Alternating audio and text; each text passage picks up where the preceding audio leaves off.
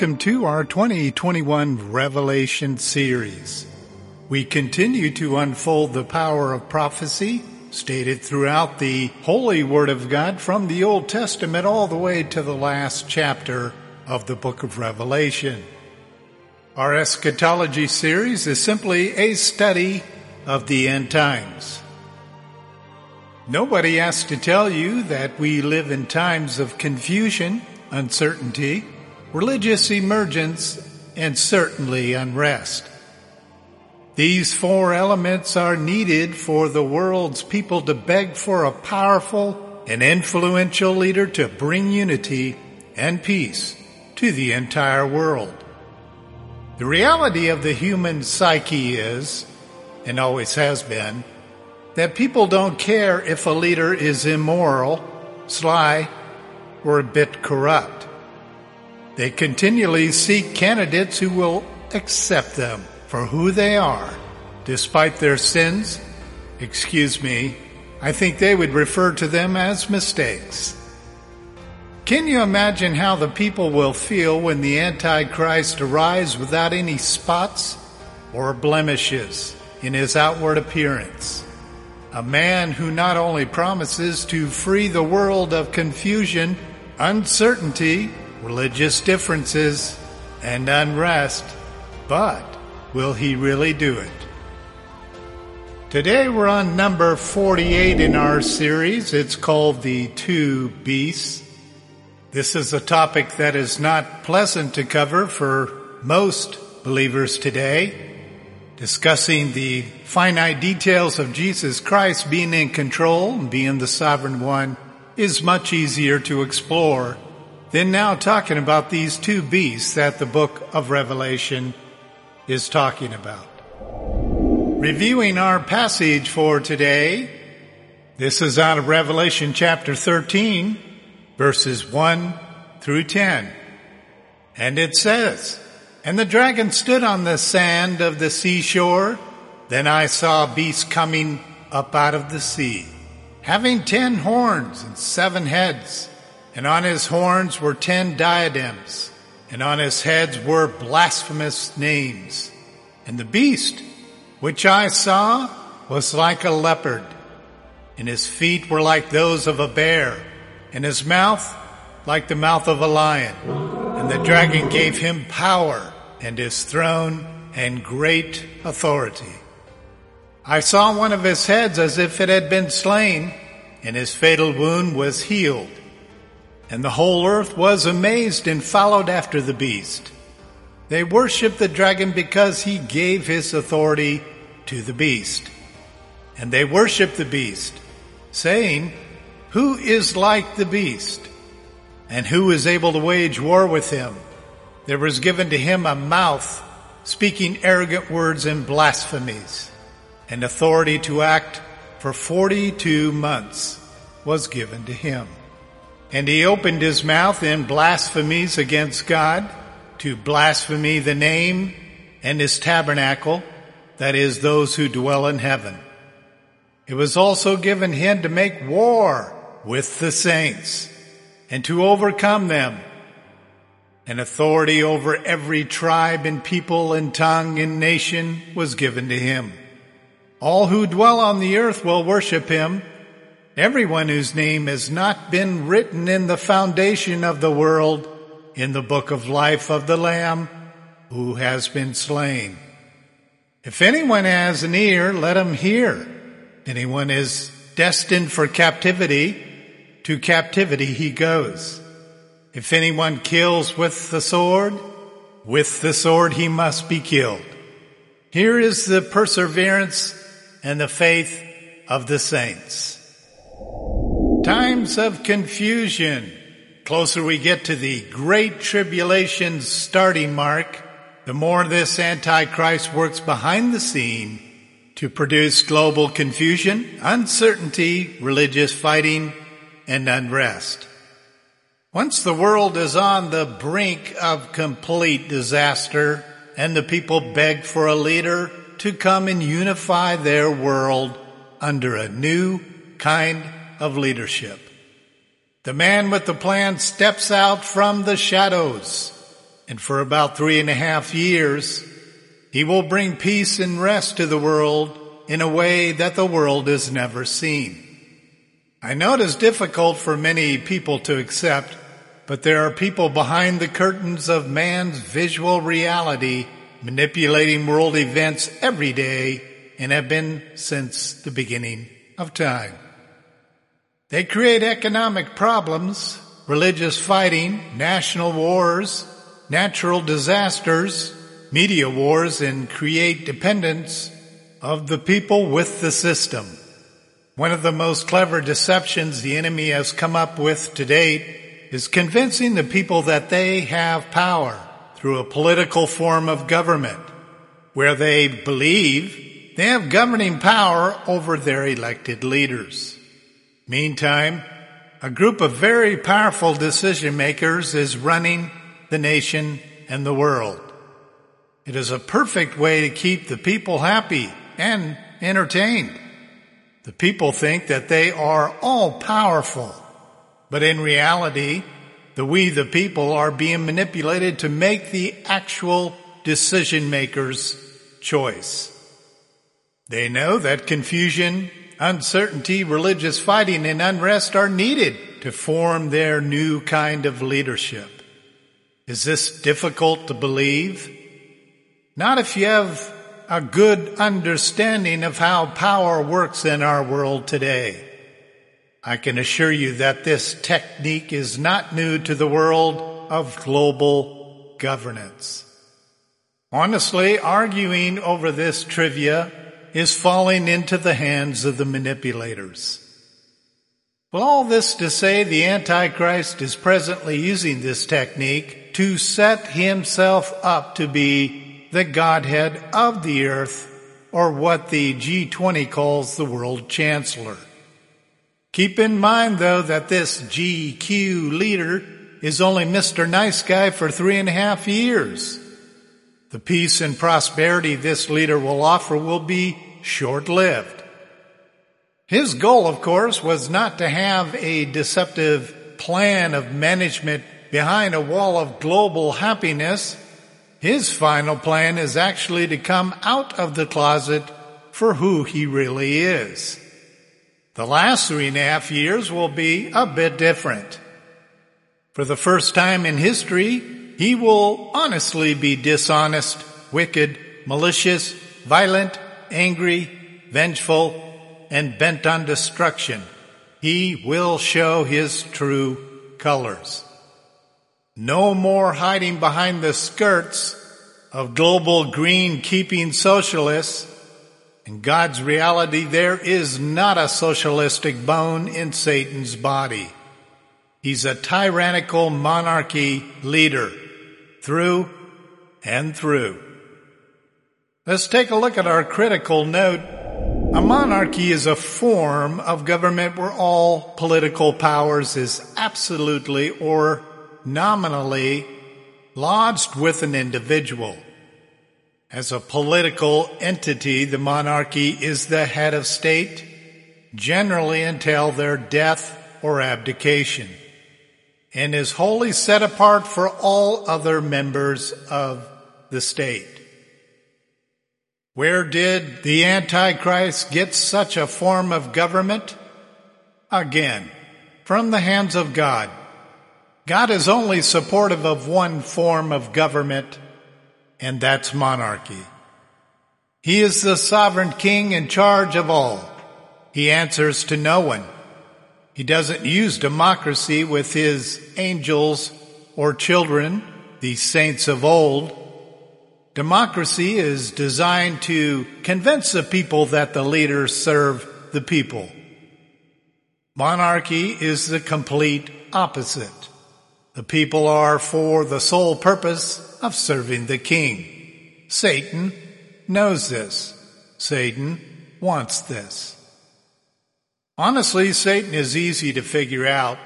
He always, and I mean always, observes the ways of the great king, God himself, and Jesus Christ being the king of kings, and uses his spiritual formation technique to replicate what he sees working.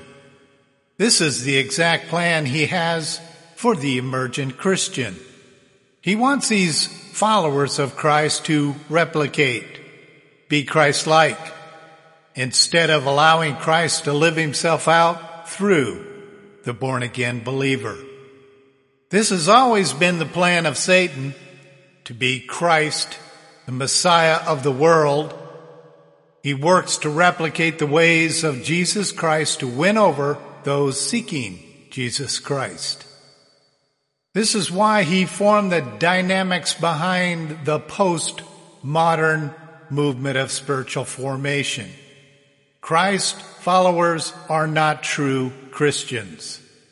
True Christians are the people filled with the indwelling life of Jesus Christ through the Holy Spirit. No spirit indwelling, no Christian status. That's God's reality. The spiritual formation who is a follower of Christ is most likely Satan's most clever accomplishment to date. Best way for you to discover the style and form of the Antichrist rule during the tribulation is by studying God's original plans and character found in the Holy Word of God and then Satan takes his sin and mixes all that into it, then you have yourself an Antichrist. Once the Antichrist gets the entire world, aside from the indwelt Christians, to worship him in the first three and a half years for his fake peace, all hell breaks out. Then all will get to see the true colors of this beast. Looking at the two beasts, with that said, we can now start evaluating these two beasts. When Michael the archangel threw the dragon to the ground, it changed the battle's place and objective. The earth is now to become the main battleground and the final scene of Satan's fruitless attempts to control. His kingdom to this point has been just above us. As it states in Ephesians 2, 2, in which you formerly walked according to the course of this world, according to the prince of the power of the air, of the spirit that is now working in the sons of disobedience. In the enemy's first failing attempt to control, he tried to take the kingdom of God. In his second failing attempt, he tried to rule the lower heaven, prince of the air. Now that he has been cast out of the lower heaven, he makes his final move to attempt to set up his headquarters on earth once again. This is a primary move for him it appears that he has some basic understanding as to God coming to reign on the earth during the 1,000 years of judgment. I don't believe Satan understands the dynamics of the 1,000 years of judgment called the thousand year reign of Jesus Christ, but he certainly understands that God has and will continue to fight for the place of the rock, that hill in Jerusalem that is presently being shared by four other religions. We don't know if he, Satan, understands that God will rule and judge from that place of the rock for a thousand years. I doubt that he does. And since nobody, spirit or human, can understand the scriptures without the spirit giving understanding, certainly he cannot read the scriptures with understanding. You can find more about that in 1 Corinthians chapter 2 verse 14. That is one of the items on my checklist to confirm someone's salvation. Do they have the ability to understand the scriptures? In any case, Satan begins to set the stage for his reign, while God sets the world in place for his grand finale. If you are a God-fearing Jew or Gentile during those days, I have bad news. Satan turns his fury toward any who call themselves a lover of God of Abraham. He will continue to darken the minds of all those who are lovers of the world. James 4 4 tells us that. It says, You adulteresses, do you not know that friendship with the world is hostility toward God? Therefore, whoever wishes to be a friend of the world makes himself an enemy of God. Satan knows that when God said this, he meant this. This simple statement from God outlines a very deceptive plan that the enemy will make use of. All Satan has to do is convince people to enjoy or become friends with the world, and he somehow gets pleasure and victory from this. Once they do, they will be considered an enemy of God. Thus, Satan accomplishes his plan. I think we need to break down some of the details of these two beasts. Even though Satan is a spiritual being unseen by the human eye, at this crossroad he is a person embodied, a human body possessed by Satan. And he will do this throughout his tribulation period. His two principal ministers of destruction are being outlined in Revelation 13. Satan replicates the Trinity by his Trinity as Satan. Then he has the beast, and then he has the false prophet, which is political, economic, and religious departments of Satan's monarchy. Keep in mind that these are the three elements that cause the world to turn. Satan will empower his two ministers of destruction with all the power and authority he can muster up. The two are nothing more than handheld puppets for Satan. You know, there's so many puzzle descriptions of the Antichrist splattered throughout the Bible. But one of my favorites is 2 Thessalonians 2 verses 3 through 10. And it says, Let no one in any way deceive you, for it will not come unless the apostasy comes first. And the man of lawlessness is revealed, the son of destruction, who opposes and exalts himself above every so-called God or object of worship so that he takes his seat in the temple of God, displaying himself as being God. Do you not remember that while I was still with you, I was telling you these things? And you know what restrains him now? So that in his time he will be revealed. For the mystery of lawlessness is already at work. Only he who now restrains will do so until he is taken out of the way. Then that lawless one will be revealed whom the Lord will slay with the breath of his mouth and bring to an end by the appearance of his coming. That is, the one whose coming is in accord with the activity of Satan. With all power and signs and false wonders and with the deception of wickedness for those who perish, because they did not receive the love of the truth so as to be saved. I think that passage pretty much puts everything in place in regard to the coming of the Antichrist. Let's talk about Satan's description. Here are the highlights of that description. Refusing to honor the law, loves destruction, has the power to perform miracles higher than all gods, takes the seat on the hill, and worst of all presents himself as being God. Up to this point, Satan has a fake covenant with Israel. When he puts his rumpus in the seat of the holies, he, Satan, will announce to all of Israel he was just joking. Then the abomination of desolation that Daniel chapter 11 verse 31 talks about reveals itself.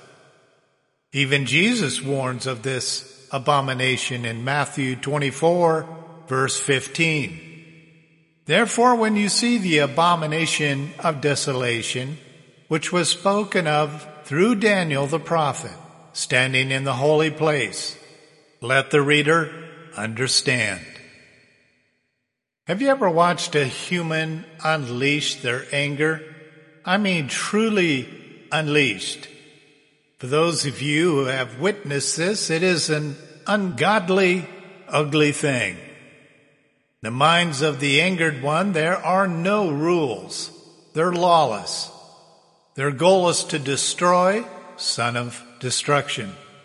Demand that the victims fear them and them alone, Godhead, and often show signs of having power that can rarely be contained. I have seen all of that in a human, but the kind of abomination that Satan will display will make human rage seem like a temper tantrum of a five-year-old. He will be so out of control with his rage that it provokes the hand of God.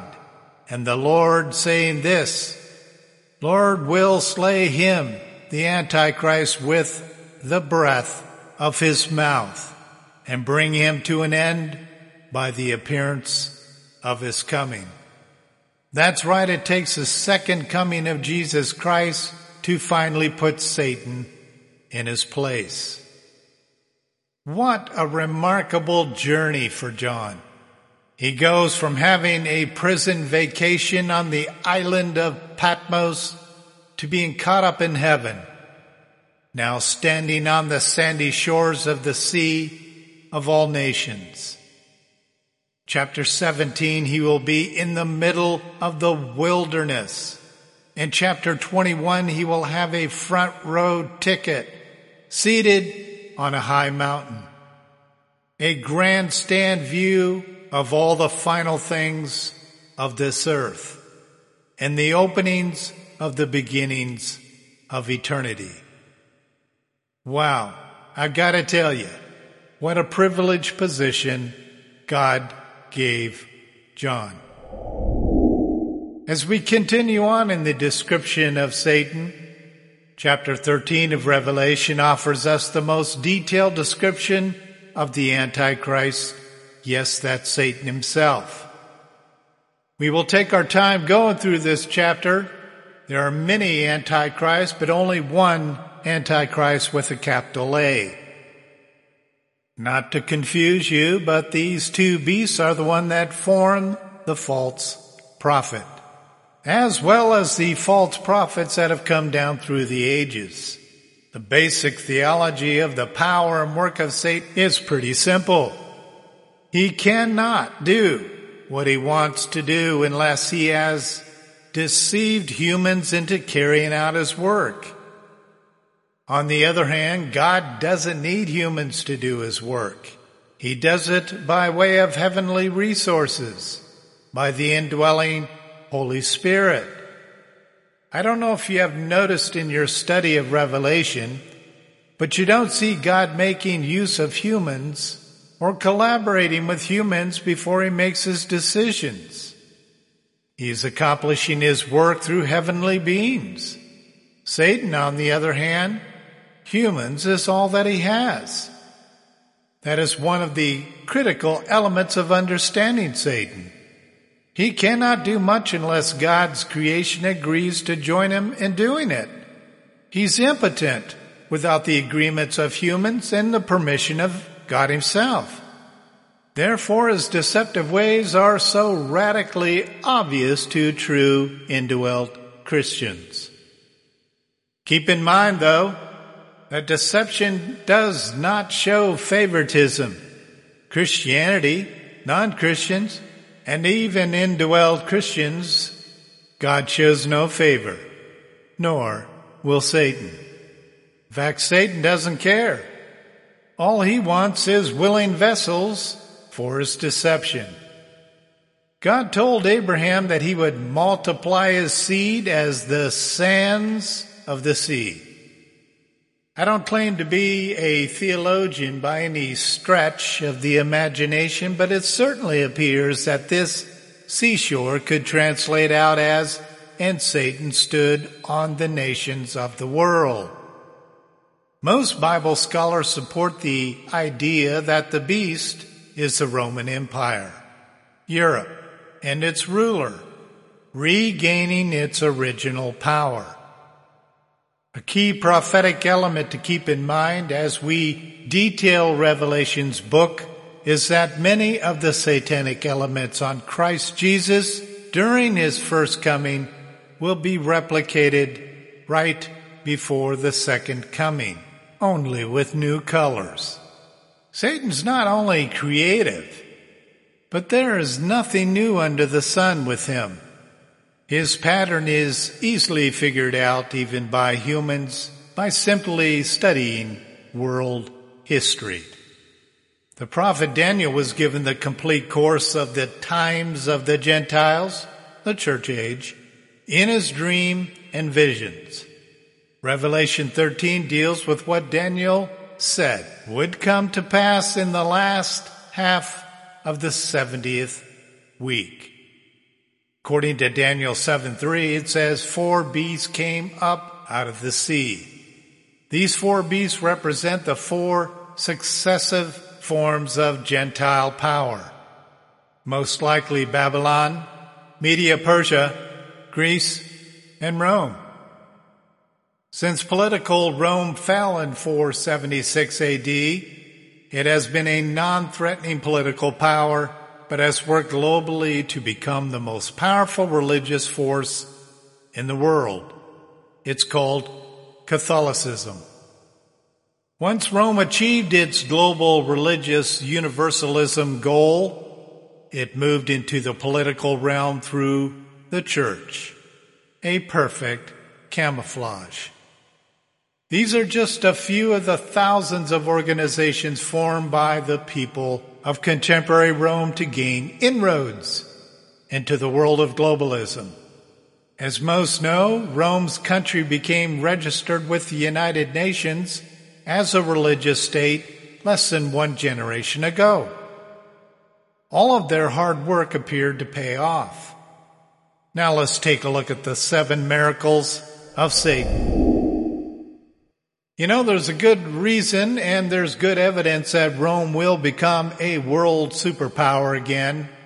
I wouldn't necessarily view in my mind that Rome is that church setting on top of the seventh hill.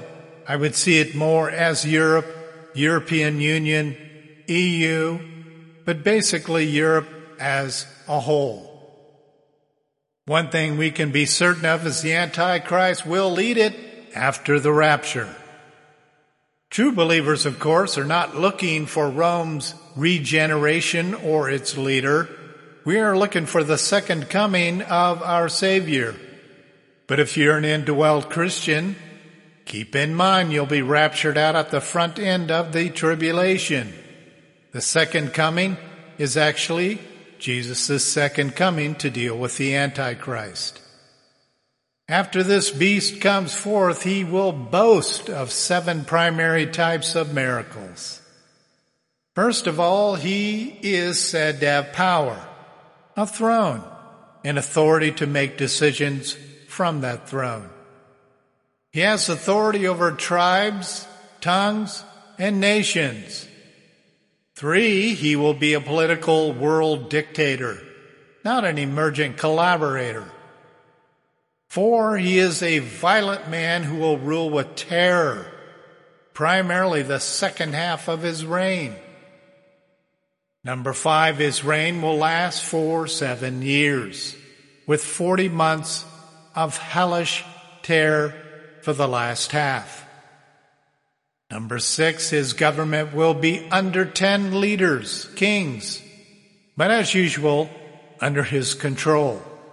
Finally, number seven, he will be the world's worst blasphemer of all times, according to Revelation 13:1. This demon-possessed man will be a gifted orator, an intelligent man with great charm and filled with charisma.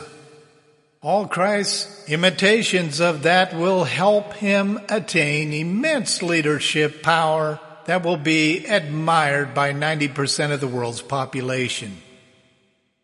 Those are just the qualities he will hide behind to gain the control he needs to release his vengeance. Once he has control, he will self-release a superhuman power that will birth wickedness never seen by the human eye before. He hates and will even devour his own followers.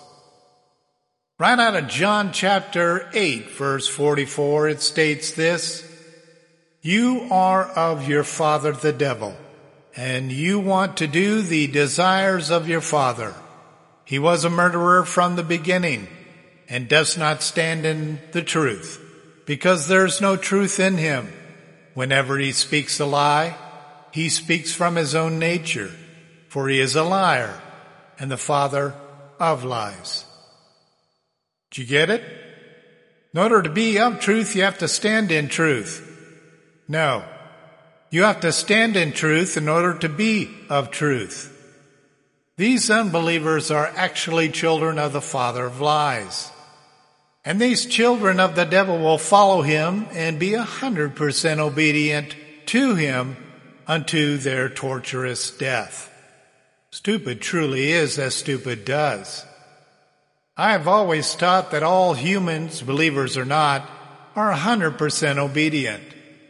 That there is not one human being on the face of the earth who is not obedient. The question is to whom are they obedient? God designed us to be obedient children. If you were to use the concept of disobedience, we need to ask the question, who are we being obedient to? Jesus Christ or Satan? Satan knows this truth and he uses it for his benefit. All of God's children are obedient unto death, either by resisting sin and Satan or by resisting God the Father. He, God, gives us that choice. As it says in Luke 16, 13, choose this day whom you will serve. Now with that understanding that the dragon, Satan, is the one who gives his beast, Antichrist, his power, his seat, and control of authority, we can begin to look at the horns on this ugly head. As previously stated, this all started to take place and unfold and unravel in 476 AD. The Roman Empire beast was killed. Although the Roman Empire's descendants were scattered throughout the entire world in different forms of federations, governments, well, each of these federations will most likely be a particular continent. There are seven continents on the earth, and that leaves us with three extra superpowers. These federations will later join forces with the revived European Roman Empire, who will have three primary leaders, Satan, the Antichrist, and the false prophet. Now you have your ten horns. We have many more details to cover just on the topic of these two beasts. We certainly hope that you join us again in number 49 of our series as we reveal the descriptions and the methods of the Antichrist using these two beasts that come out of the sea. In closing, we want you to remember, you know that old saying, liar, liar, pants on fire? Well, that's exactly what comes out of the sea. We are getting very, very close to that time when Satan is put in his place once and for all. Satan is the craftiest liar known to the kingdom of God. God considers him the father of lies. He is a specialist of sorts of causing unbelievers to see the light wind looking at pure darkness. His global leaders will look and sound like quality apostles when in reality they're deceitful workers. They will look like Christians, sound like Christians, walk like Christians, but they will be emergent workers of the Antichrist. Studying the characteristics of these two beasts is absolutely imperative. We understand exactly how these two beasts set up for the second coming of Jesus Christ.